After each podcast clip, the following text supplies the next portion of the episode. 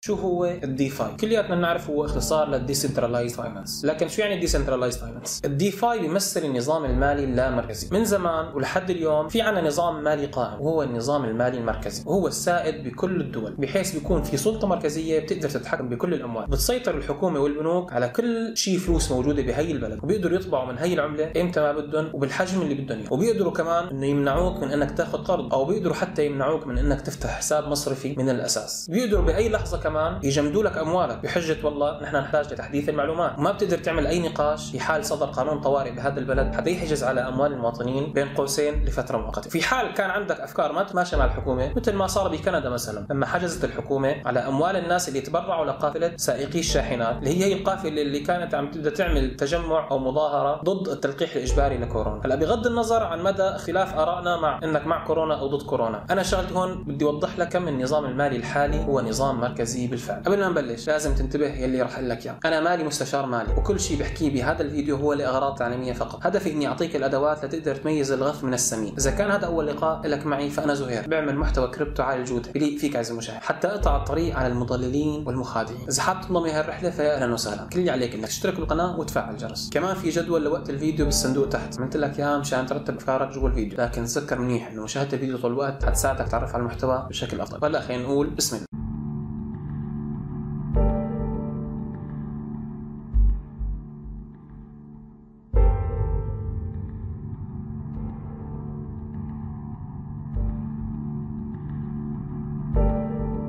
يعتبر النظام المالي الحالي نظام مكلف بشكل كبير. شو يعني قصدي مكلف؟ يعني النظام المالي الحالي بيعتبر الأموال هي عبارة عن منتجات. فبالتالي أي شيء يتعلق بهي المنتجات من إرسال واستقبال أو قرض أو اقتراض أو أي شيء معاملة مالية أو حوالات بيكون في عليه رسوم. وممكن توصل القروض مثلا لقرض اللي اسمه ال payday اللي هو القرض بنفس اليوم ل 500% ممكن يوصل قرض بطاقة الائتمان بمعدل 25% ممكن بعض القروض الشخصية ممكن إنها توصل ل 18% وكل هاي زيادات ربويه على القيمة الأساسية للمال المقر. وهلا في عندنا البديل المالي لهذا النظام وهو البديل المالي اللامركزي. بحيث ما في مكان للبنوك داخل هذا النظام وإنما هو كود برمجي بحل محل البنك. وهذا الكود البرمجي هو مفتوح المصدر. يعني أنت مو مطلوب منك إنك تثق بهذا النظام ومين قاعد وراه لأنه هذا الكود بيشغل نفسه بذاته. وإذا أنت بدك تتحقق من هذا الكود إنه ما عم يخدعك فبتقدر تعمل هذا الشيء لأنه هو موجود بشكل كامل على الإنترنت وبشكل مفتوح المصدر. وهذا النظام المالي اللامركزي هو نظام مقاوم للرقابة لأنه بشكل أساسي هو لا مركزي وما في حدا بيقدر يعرف هويتك. انت عم تتعامل بهذا النظام. حتى يمنعك أو يسمح لك من إنك تعمل هي المعاملة أو ما تعمل هي المعاملة. وشو معنى إنه ما يعرف هويتك؟ لأنه أنت مو متطلب منك لما بدك تعمل محفظة على بلوك تشين إنك أنت تسجل اسمك وتعمل إجراءات تحقق اللي هي ال KYC اللي بتعملها البورصات المركزية مثل Binance أو Coinbase إذا كنا نحن عم نشتغل بمنصات لا مركزية واللي هي قائمة على البلوك تشين والنظام المالي اللامركزي فأنت فقط بتسوي محفظة وهويتك هي كلمة السر. يعني ما في لا إيميل إنك تسترد الفلوس تبعك وما بيربطك بهي المحفظة إلا الرقم السري اللي تم إنشاؤه على البلوك تشين وأخيرا هذا النظام هو أرخص بكثير من النظام المركزي الحالي. على الرغم من ارتفاع رسوم الغاز على شبكة الايرو النظام المالي اللامركزي مبني على ثلاث أشياء رئيسية حتى يعتبر هو اسمه نظام مالي. اولا بدنا عملات لكن العملات اللي بهذا النظام هي عملات مشفرة. نظام ال SWIFT الموجود بالنظام المالي المركزي هون استبدلناه بشيء اسمه تقنية البلوك تشين والعقود الذكية. هي الركيزة الثالثة. وإذا ما كنت بتعرف شو هي المصطلحات فأنا بوصيك إنك تراجع مقاطع الفيديو اللي عملتها ضمن قائمة تشغيل ما هو. حتلاقي أنا شارح هي الموضوعات بشكل بسيط ومستخدم القصص والأمثلة لوصل الفكرة. وهلأ عشان نفوت أكثر بالنظام التمويلي اللامركزي لازم نعرف خمس شغلات أساسية. اولا في عندنا شيء اسمه العملات المستقرة. وهي العملات هي الجسر بين النظام المالي المركزي والنظام المالي اللامركزي. وهي العملات المشفرة اللي بترتبط بأصل موجود بالعالم الحقيقي. على سبيل المثال عملة ال USDT وال U SDC هي اللي بنسميها عملات مشفرة مستقرة لأن سعرها مرتبط بشكل أساسي بالدولار الأمريكي. وفكر معي بهي الطريقة. لما تشتري عملة واحدة مستقرة مقابل دولار واحد اللي حيصير حيتم تعدين أو سك عملة جديدة مستقرة على البلوك تشين تحمل رمز مثلا USDT ولما تعمل عملية سحب لهي العملة فبيتم حرق اللي هو burn عملة مستقرة واحد تحمل رمز USDT وبالتالي العملة الواحدة من ال USDT وهذا الرمز حيساوي دائما دولار أمريكي واحد لأنه العملية توازن. يعني هلا ممكن تقول لي طب شو الفرق بينها وبين الدولار الأمريكي الحالي؟ والغرض من كل العملات المستقرة المشفرة هي تشتري وتبيع العملات المستقرة بالنظام المالي اللامركزي بدون ما إنك تحتاج دائما إنك تطلع على العالم المركزي وحتى تجيب الدولار الحقيقي وتتعامل فيه داخل النظام اللامركزي. وخذ معي هذا المثال. خلينا نقول إنك أنت اشتريت مثلا عملة زهير coin بسعر 500 دولار. بعدين ارتفع سعر هاي العملة وصل 1000 دولار. هلأ أنت بدك تبيع لأنه أنت أكيد بدك تحصل أرباح. فبدون العملات المستقرة بكل عملية بيع حتم ببورصة مركزية مثل Coinbase أو Binance حيعطوك قبالة دولارات أمريكية حقيقيه تأكيد ان حياخذوا عمولة مقابل هذا الكلام. كرسوم. وهون دائرة الضرائب حتدفعك ضريبة على أي مكاسب ممكن أنت تعملها من التداول أو البيع. لأنه هدول المنصات المركزية مثل Binance Coinbase بيتبعوا لتنظيمات البلاد اللي بيشتغلوا فيها. اللي راح تعمله Coinbase و Binance إنه حتودي هي المعلومات للضريبة لما أنت فتحت حساب. مشان هيك أنت ما بتقدر تلتف على هذا الموضوع إذا كنت مثلا سكان الولايات المتحدة الأمريكية. هذا ما يتعلق بالضريبة. هلأ الخطوة الثانية أنت راح تستنى Binance Coinbase حتى يبعثوا لك هي الفلوس للبنك اللي أنت عم تتعامل معه. بعدين بتسحبها من هذا البنك بتكون أنت هيك حققت أرباحك. بعد شهر حينخفض سعر زهير coin مثلا. وصل سعره ل 250 دولار. هون أنت بدك تشتري كمية أكبر. فشو بتروح تعمل؟ تستودع فلوسك بالبنك وبتعمل حواله ل Coinbase هون أنت بدك تضطر تستنى كم يوم حتى يتم ترصيد المعاملة بحسابك الأساسي على المنصة. بعدين بتشتري العملة وبتخزنها حتى يوصل سعرها مرة ثانية ل 500 دولار. وبعدها أنت بتقرر إني أنا بدي بيع هي العملة عشان احصل بعض الأرباح. وهذا بده يتم من خلال البورصة المركزية. بهي الرحله حتتعامل مع الرسوم وحتستنى كمان أيام إضافية حتى البورصة المركزية تحول لك أموالك للبنك اللي أنت شابكه على هي المنصة. هلأ الهدف من هذا المثال هو حتى نوضح فكرة قديش في كثير من الرسوم ممكن التعرض للضرائب اللي يمكن تستناك والوقت ما بين إرسال واستقبال الأموال بحسابك البنكي. أما إذا كنت أنت عم تستخدم عملة مستقرة مشفرة مثل ال USDT فأعتقد إنه العملية مفهومة بالنسبة لك أنت مباشرة بتبيع وبتشتري وبضل ال USDT موجود عندك بالمنصة. ما في داعي دائما تسحبه لحسابك البنكي الحقيقي. وإنما أنت خلص تثق بهذا الرمز وبتتعامل معه وهيك أنت وفرت على حالك كثير من الوقت والجهد بعملية شرائك متاجرتك الأصول المشفرة. وهو هذا الغرض من العملات المستقرة. وهي إنك تكون موجود بعالم التشفير وتعمل عملياتك المالية بدون ما إنك تستخدم البنك المملوك للحكومة. هذا ناهيك عن القيود اللي ممكن تحطها البنوك حتى تقدر تحرك بها الأموال. مثلا بالولايات المتحدة كل معاملة بتزيد قيمتها عن 10000 دولار تتطلب إنه يكون في موافقة عليها من البنك. وبنفس الوقت بإمكانك تستخدم بالعملات المستقرة المشفره إنك تنقل 10 ملايين دولار من حساب لثاني بدون ما حدا يوافق أو يمنعك أو يحط أي إجراء يعرقل هي العملية. ومقابل رسوم ممكن توصل لصفر إذا كنت عم تستخدم شبكة مثل ترون. وهذا من المستحيلات بالنظام المالي الحالي. أنا بدي انبه على شغلة هون إنه الشركات اللي عم تصدر العملات المستقرة المشفره هي شركات خاصة وبتخضع لتنظيمات الدولة اللي عم تشتغل فيها. وفيها بعض من المركزية. وممكن توقف أو تجمد هي المعاملات المستقرة على البلوكشين نفسها. إذا طلبت من الحكومة إنها تسوي هذا الشيء. لكن هل هذا معناته نهاية الطريق؟ بحب إقول لك عزيزي المشاهد إنه لا مو هي نهاية الطريق. لأنه نحن عم نشوف هلأ عم تطلع عملات مستقرة غير مركزية تماما مثل عملة ال UST واللي أنا بتوقع إنها حتسيطر على سوق العملات المستقرة اللي طبيعتها مركزيه ثاني موضوع نحكي فيه بموضوع النظام المالي اللامركزي اللي هو الإقراض والإقتراض. هو يعتبر من الركائز المهمة بهذا النظام المالي اللامركزي بالحقيقة جزء كبير من النظام المالي الحالي بهذا العالم قائم على الإقراض والاقتراض. فبالتالي من المنطقي انه تقنية البلوكشين ما تقل عن هذا الشيء. ومن الأسباب اللي تخلينا أنه نقدر نقرض ونقترض من البنوك بشكل موثوق بالنظام المالي الحالي هو أنه نحن بنحط رهن أو ضمان مقابل القرض اللي بدنا ناخذه بحيث أنت إذا ما قدرت تسدد هذا القرض بالكامل تقدر الحكومة انها تلاحقك وتزتك بالسجن أو ممكن تخليك تدفع هاي الأموال اللي أنت حطيتها كضمان. يعني باختصار في عواقب قانونية لعدم سداد القرض. طيب كيف الموضوع بيتم بالعملات المشفرة؟ هلا أنت ممكن تعتبر الموضوع إنه في مشكلة لأنه أحد إيجابيات عالم التشفير هو عدم الكشف عن هويتك مثل ما حكينا أنت بس تتعامل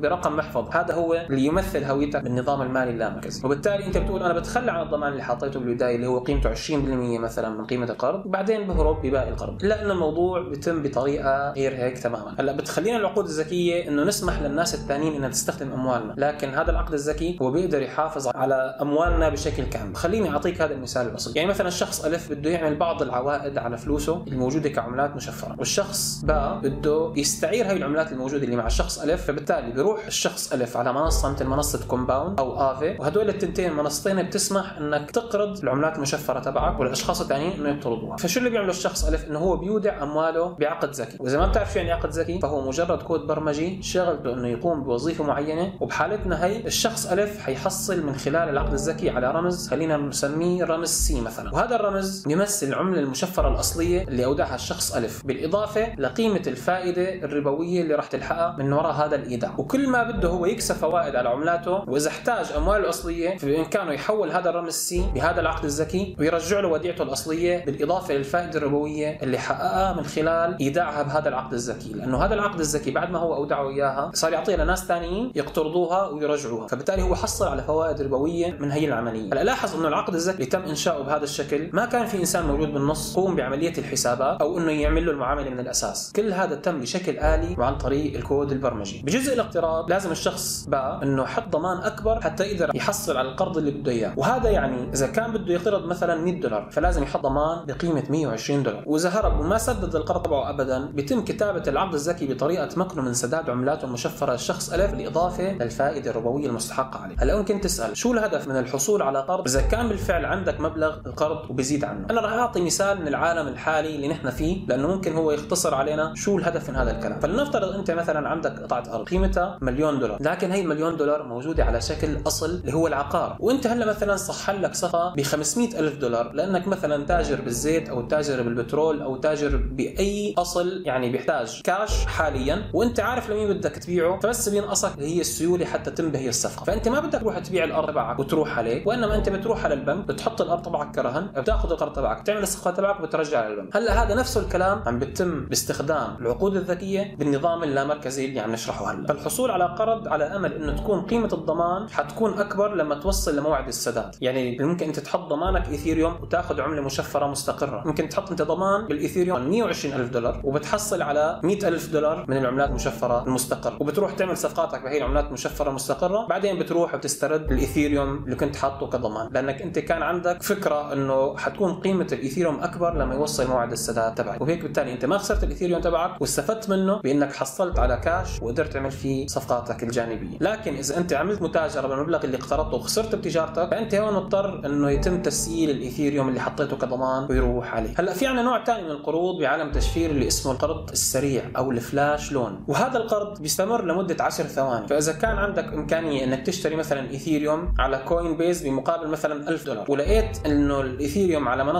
جيميناي مثلا قيمته مثلا 1200 دولار. فأنت شو بتقول لحالك؟ أنا إذا رحت اشتريت من منصة كوين بيز ورحت بعتهم بجيميناي أنا بحصل على 200 دولار كربح وبضل يعيد هي العملية. وهون بيتم استخدام القرض السريع. يعني مثلا أنت ممكن تقول أنا بدي أقترض ملايين الدولارات ومالي مضطر إني أحط أي أموال كضمان. كل اللي علي إني أكتب هذا القرض السريع حتى اقترض 10 ملايين دولار. بدي أحكي له روح اشتري الإيثيريوم بسعر مثلا 1000 دولار للحبة موجودة على منصة باينانس يروح بيعها ب 1200 دولار للحبة على منصة مثلا جيميناي وهذا العقد بده يتم تنفيذه ب 10 ثواني. حولت ال 10 ملايين دولار ل 12 مليون دولار. وهيك أنا أكون ربحت 2 مليون دولار خلال 10 ثواني. هلأ كيف يتم هذا الموضوع؟ على ال flash loan حنحكي كلام تقني نوعا ما حتى نفهم أكثر طبيعة هذا القرض اللي عم نحكي عنه. هو هذا القرض هو ميزة مخصصة للمطورين اللي بيعرفوا يكتبوا عقد ذكي. لأنه هو عنده المعرفه المطلوبة حتى يكتب هذا العقد. القرض السريع هذا أو ال flash loan بخليك تقترض أي مبلغ متاح من الأصول دون ما أنك تحط ضمان بالغ. طالما بتقدر ترجع هي السيولة للبروتوكول خلال معاملة كتلة واحدة. وحتى تعمل قرض سريع بدك تحتاج إنك تكتب عقد ذكي وهذا العقد الذكي حيتأكد حيتأكد من تنفيذ كل الخطوات المطلوبة وحيتأكد من سداد القرض زائد الفوائد الربوية المتعلقة بكل العملية والرسوم الموجودة على هي المعاملة من وقت إنشاء الكتلة لحد لحد إنهاء الكتلة على البلوكشين والموضوع مو بهي السهولة. وفي بعض التقارير اللي حكت إنه استخدام هي الميزة من القروض السريعة تم استخدامها في غسيل الأموال. لاحظ هذا التقدم الهائل بعالم الأموال اللامركزية. ممكن هذا يعتبر شيء من الجنون إذا إنك طلبت تعمل هذا الشيء بالنظام المالي الحالي والبنوك الموجودة بنظامنا التقليدي اللي بين إيدينا. هلا نحكي على الركيزة الثالثة موضوع النظام المالي اللامركزي. هو الصرافة اللامركزية أو ال decentralized exchanges هلا أنا عندي صديق مثلا سافر لإسطنبول قبل كم سنة من الأردن. هلا بإسطنبول العملة الرسمية هي الليره التركيه بينما بالأردن العملة الرسمية هي الدينار الأردني. فمن الطبيعي هذا الصديق راح يستبدل دنانيره الأردنية بالليرات التركيه وهو مجرد صرف عملته بلاقي حاله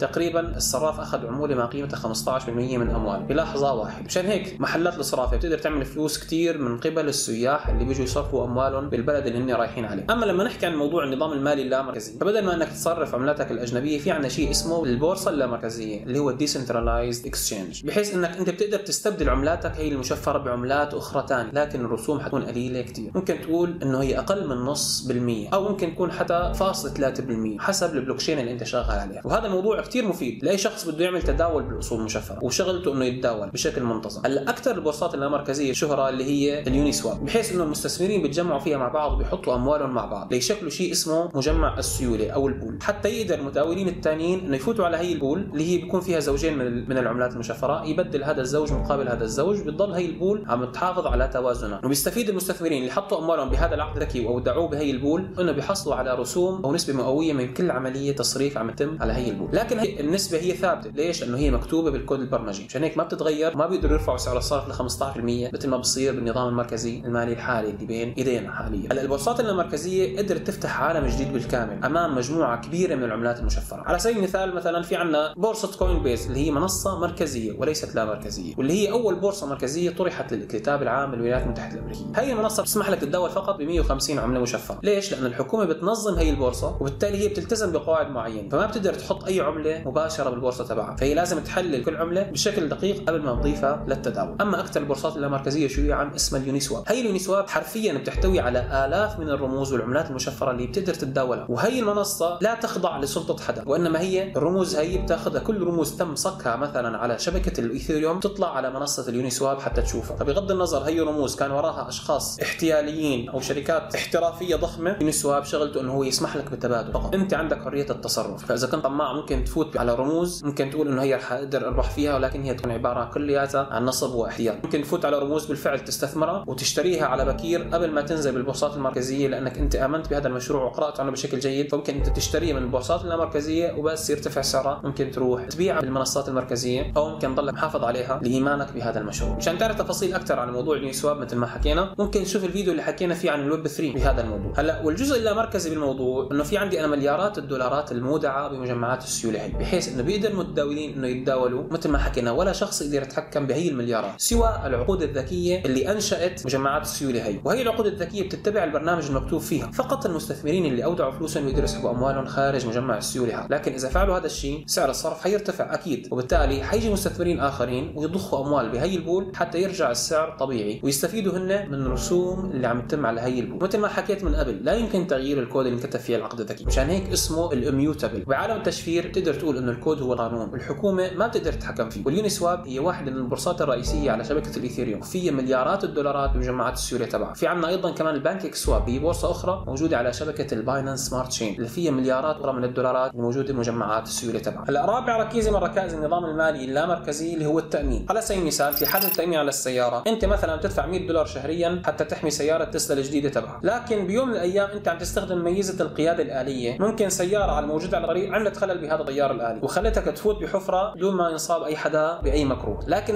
السيارة دمرت بشكل كامل. هون نظرا لأنك أنت عم تدفع التأمين فشركة التأمين حتدفع لك قيمة السيارة كاملة. حتى تقدر تشتري وحده جديدة بناء على بوليصه التأمين اللي أنت سويتها مع هي الشركة. وشركات التأمين بيستخدموا إحصائيات للتنبؤ بعدد السائقين اللي ممكن يعملوا ضرر بسياراتهم. وبناء على هي البيانات بيقدروا يحددوا المبلغ اللي أنت لازم تدفعه بكل شهر كتأمين للسيارة تبعك واللي هو سميناه نحن قسط التأمين. أما بحالة النظام المالي اللامركزي فيمكن أن تكون كل شركة التأمين هي عبارة عن كود برمجي. خلينا ناخذ هذا المثال التالي. لنفترض إنه في مزارع بده يشتري لنفترض إنه في مزارع بده يشتري تأمين على المحاصيل. لأنه إذا ماتت محاصيله بده يأمن إنه لسه عنده دخل إنه يجيب محاصيل جديدة ويزرعها من اول وجديد ويتحمل هي المخاطرة. هون بنقدر نكتب كود برمجي على شبكة الإيثيريوم اللي بيقول إنه إذا كان في أيام كان فيها درجة الحرارة 48 درجة فما فوق لاربعه أيام متتالية تقوم شركة التأمين بدفع مبلغ مثلا 100 ألف دولار لهذا المزارع. لكن حتى يبلش هذا العقد الذكي لازم هذا المزارع إنه يدفع 2000 دولار حق بوليصه التأمين. ومثل ما حكينا أول العقد الذكي هو مجرد كود برمجي بشوف إذا هي الشروط تم استيفائها حتى يتم دفع هذا المبلغ لهذا المزارع أو إنه هذا المبلغ يتحول لشركة التأمين. لكن أنت ممكن يكون عندك هون سؤالين. هو أول واحد كيف ممكن الكود البرمجي يعرف عن درجة الحرارة إنه صارت 48 ولا أربع أيام متتاليه ثاني شيء أنت بتقول لحالك من وين إجت أصلا ال 100 ألف دولار اللي بنعوض فيه المزارع؟ عشان هيك لازم نشوف الفيديو اللي حكيت فيه عن العقود الذكية. أخيرا هلأ عندنا شيء اسمه التداول بالهامش وهو الركيزة الخامسة من ركائز النظام المالي اللامركزي هلأ راح أحكي عن التداول بالهامش. بالعالم التقليدي بسرعة بعدين راح أشرح الموضوع بالنظام المالي اللامركزي. هلا مثلا بدك تشتري سهم شركة أبل بالوقت الحالي سعر السهم مثلا 100 دولار وبدك تشتري هي الأسهم بالهامش. مشان هيك شو هو الهامش؟ الهامش هو عبارة عن قرض شغلته إنه يبيع أسهمك تلقائيا إذا انخفض سعر السهم عن المبلغ اللي أنت أودعته بالبداية للشراء. مشان هيك مشان تشتري سهم بقيمة 100 دولار فأنت بحاجة لانك تاخذ قرض بقيمة 100 دولار وإنه البنك يوافق على منحك هذا القرض. وبيعرف إنك أنت رح تعطيهم دفعة أولية للبنك قيمتها 20 دولار. ورسم بسيط على هي المعاملة. ممكن يكون عبارة عن 5% مشان هيك خلينا ناخذ هلأ سيناريوهين شو ممكن يصير بسهم أبل بعد ما أنت أخذت قيمة القرض تبعه من البنك؟ أول سيناريو إنه ممكن يرتفع السهم من 100 دولار ل 150 دولار. فأنت هون بتقرر إنك تبيع السهم وإنك تاخذ 150 دولار. أول شيء شو راح تعمل؟ حتسدد القرض اللي أخذته من البنك اللي باقي القرض. أنت دفعت 20 فأنت راح تسدد 80 دولار وأنت حتاخذ الباقي لك ربح. وهون بيكون ربحك مقداره 70 دولار. أنت حصلت ربح 70 دولار من خلال إنك أنت فقط أودعت 20 دولار بالبنك. البنك هذا بيعني إنك أنت ضاعفت أموالك أكثر من ثلاث أضعاف على الرغم من إنه السهم ارتفع بس بنسبة 50% وهاي هون ممكن تعتبر أنت قوة